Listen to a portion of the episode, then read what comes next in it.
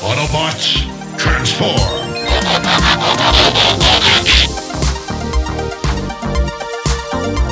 Well, hey, welcome back to the Transformers Nitpickers Podcast Show. I'm Paul. He's Paul. And today it is episode 9 of Transformers Cybertron. It is time, which kind of rhymes with 9. That's fine. This episode was written by Tsuyoshi Masui, I hope. Uh, and the last time on Transformers Cybertron, I felt the earth move under my feet. I felt sky high tumbling down. right? Okay. Uh, in this episode, um, Optimus Prime he returns from his search to find out the kids uh, they went out in another search. Yeah, Optimus Landmine an overhaul, get home, and Optimus wonders where everyone is, and where everyone is is on Holiday Island from Pilot Wing 64. If you've ever played that game, you know exactly the spot I mean too. Uh, But yeah, Bud and his brother are playing volleyball, and Lori's just sitting there on a chair on the beach, and Jolt asks her, like, why aren't you swimming too? And she's like, I didn't bring my bathing suit, and also, I'm a city girl. I don't like country life or living in rural Colorado. That was my parents' idea. You know what? I gotta side with Lori. She okay. I like the outdoors. I do a lot of outdoor stuff. Um, but I there's a line she's like, I like a certain pace, and this is just a little too slow. And I was like, I they I I hear you, girl. You are speaking my language. Um, but then she goes off on how she likes to shop, and so Well, yeah, she's just like, well, it looks like the boys are having fun. She's like, yeah, th- they enjoy that, but I enjoy other things like shopping. So she's just a consumer. That's it. Way to go. anyway, um, on the ocean floor, uh, Safeguard is doing all of the work in this episode. uh, Safeguard finds a symbol on a ruin and scans it for Jetfire, and it's just another false lead. Well, yeah, that's what uh, Vector Prime says. Oh, it's just another fake one. And the kids drive up in the minicons, and Lori shows Vector Prime a book she got from the library that says the Atlantis pattern was found on clay pots all over the world. And Bud knows a guy who has it as a tattoo, and Coby thinks they're just more copies. I thought, wouldn't it be funny if the guy with the tattoo was actually the thing they're looking for? Yes, yes, it would. However, what I noticed, Paul, was that uh, I think it's Lori. Yeah, Lori says, "Hey, it's on clay all over the world." Yeah. So they acknowledge that not only is it just everywhere and it's pop culture, and that means it's a really bad lead to follow, but it is specifically etched into clay all over the world.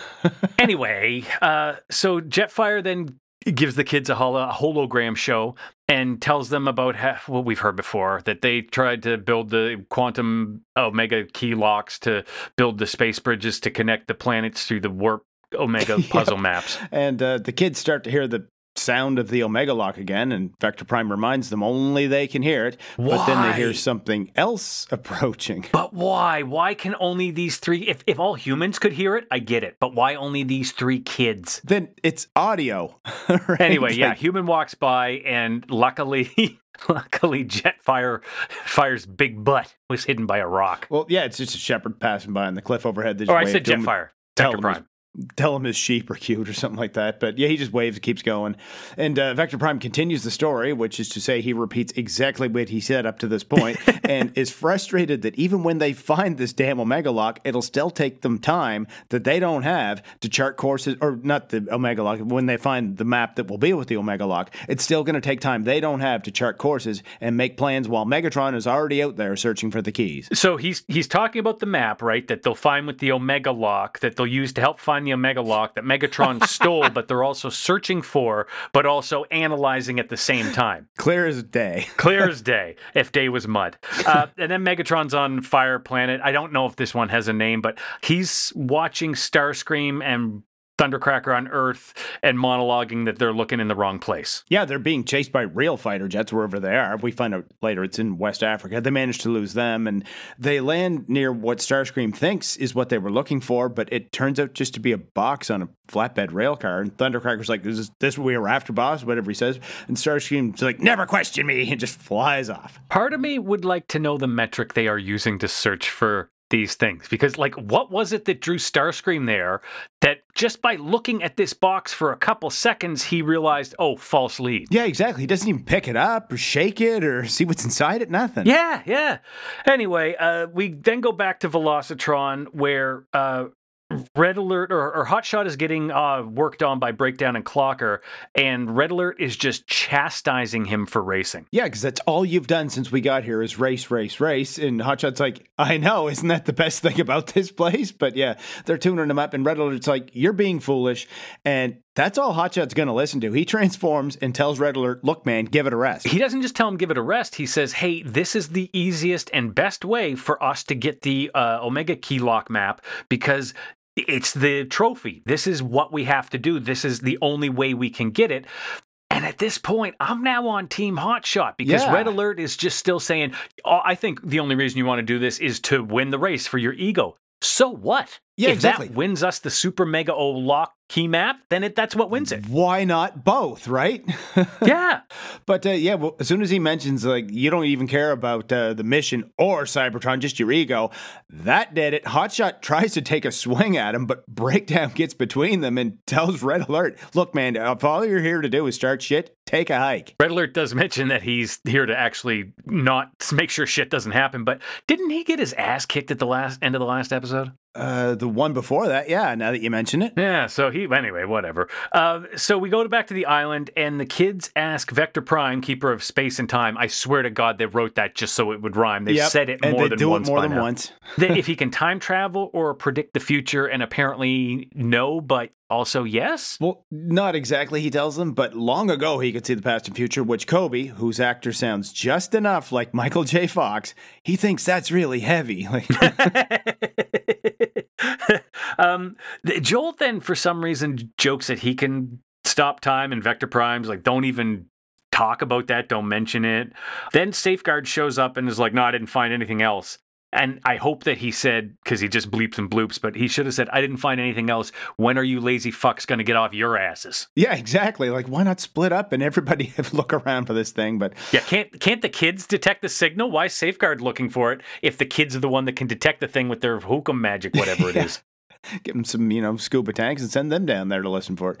But yeah, now Bud has the laptop out and good Wi-Fi signal out here on this island in 2005, and he's discovered there's a pottery fragment or something with the Atlantis pattern on it in the Sahara Desert. Oh, so Paul, there's uh, clay etchings of this symbol out there around the world. Okay, let's follow that lead. Yeah, exactly. Again, the kids want to go, and why not? Coby wants to ride a camel. That's the reason why he wants to go. And I guess they're going because I think it shows Vector Prime's engines firing up. It's kind of hard to tell what it is. Yeah. Then then we cut to Starscream and Thundercracker, and they're going off to the Sahara. We don't know why, but Starscream just knows that's where they have to go now. Well, I think Um, they must have been watching because Thundercracker says he got the signal off of that laptop. So yeah, they're off to the Sahara too. Oh, okay, okay. I missed that.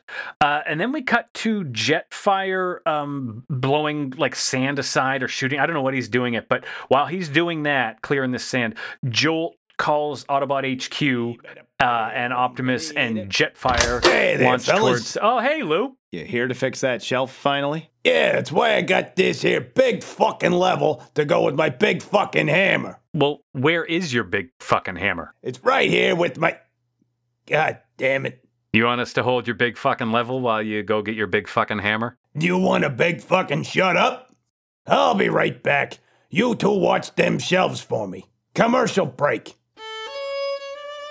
The ninth season of the Transformers Nitpickers podcast show had begun with meager anticipation, but soon provided both mirth and cheer from episodes that contained a peculiarity of enjoyment. Wait, we're still doing this bit? It was, however, not lost on the dear listeners that the only semblance of a storyline thus far seemed to be a poorly conscripted series of sketches in which Louis Piskapaskapowski forgot his big fucking tools.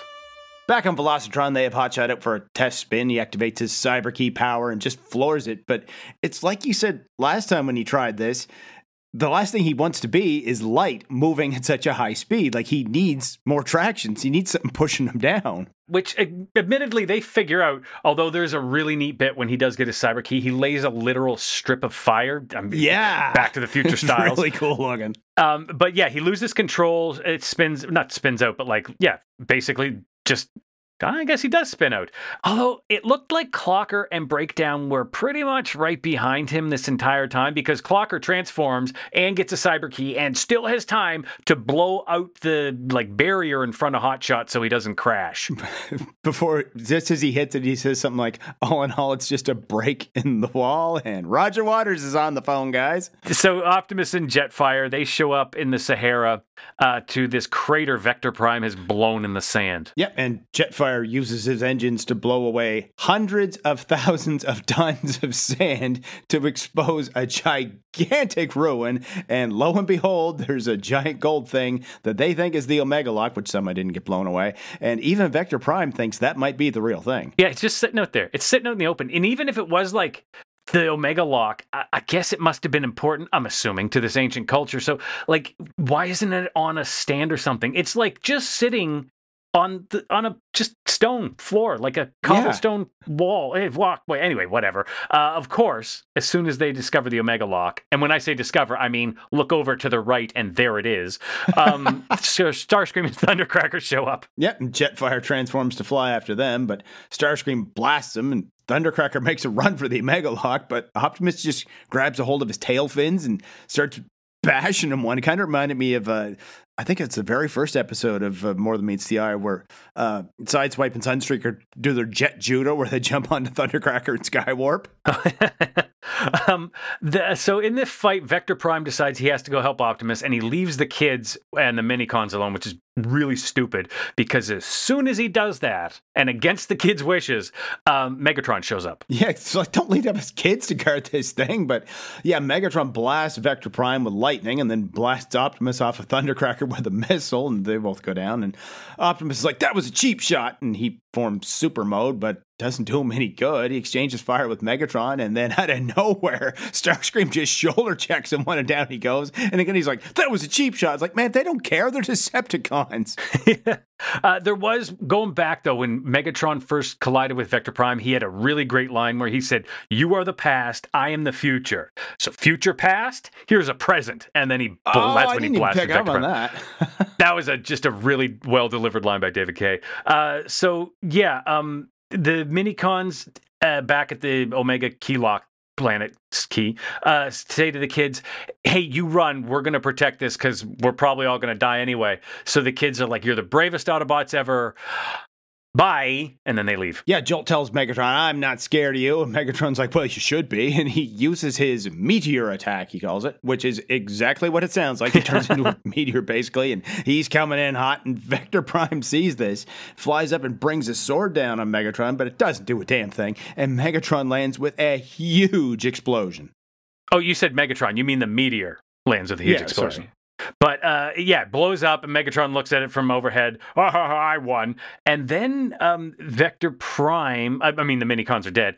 Then Vector Prime has this like in, internal monologue where he's he's saying, "Oh, I could have, maybe I could reverse time and change things. Maybe I should. I must." And he does. Well, yeah, I guess he goes back in time to give it another try, and the kids and minicons know that this happened, but wouldn't he be the only one that knew that he? Uh, either way, they all run for it, and Megatron just flies down, grabs the thing, and flies off with it. And Optimus and Jetfire get up, and Optimus wonders what happened. And Vector Prime sees the minicons running towards him and realizes it worked because you know these guys are alive. And then he passes out. I guess took a lot out of him. So Optimus chases Megatron and uh, Starscream, who have the Omega Key Planet Lock, and uh, he's chasing them towards their warp gate. Thundercracker fires at him on his tail, and this is kind of clever.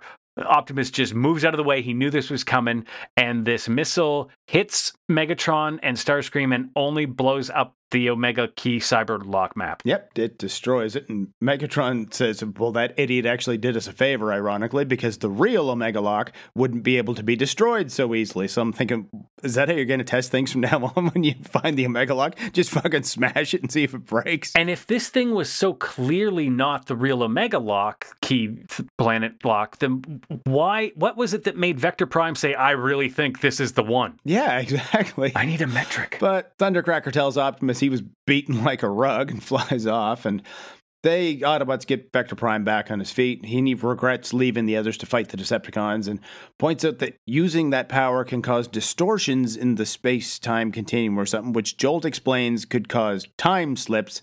Like all of a sudden you could just be walking along and bang, you're in another time. And he was willing to do all of that for the fucking minicons?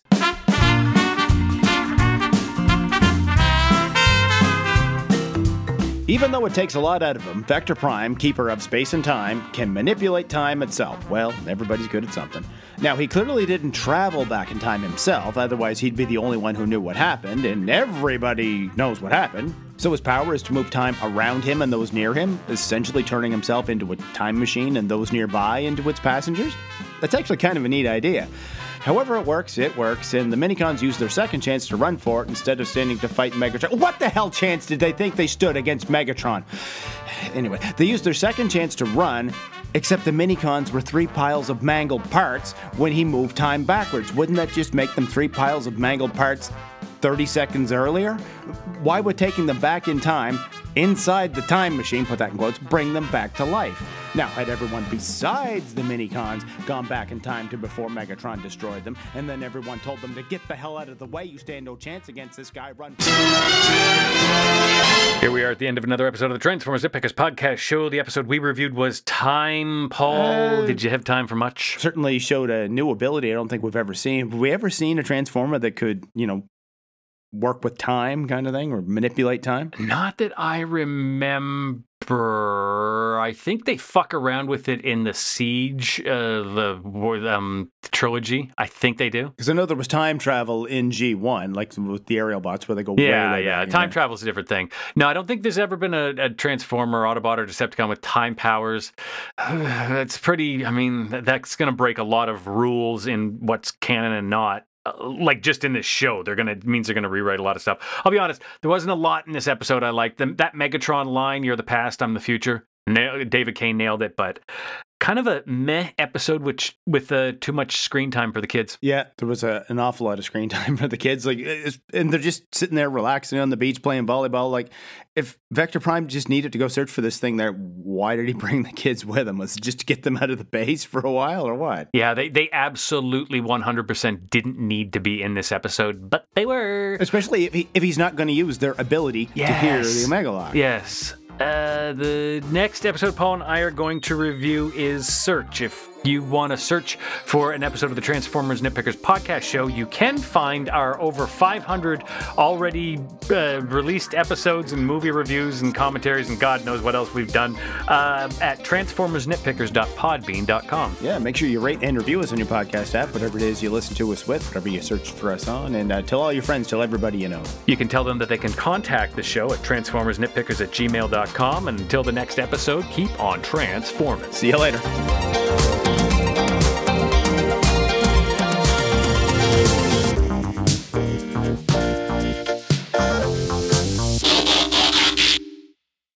Take a hike.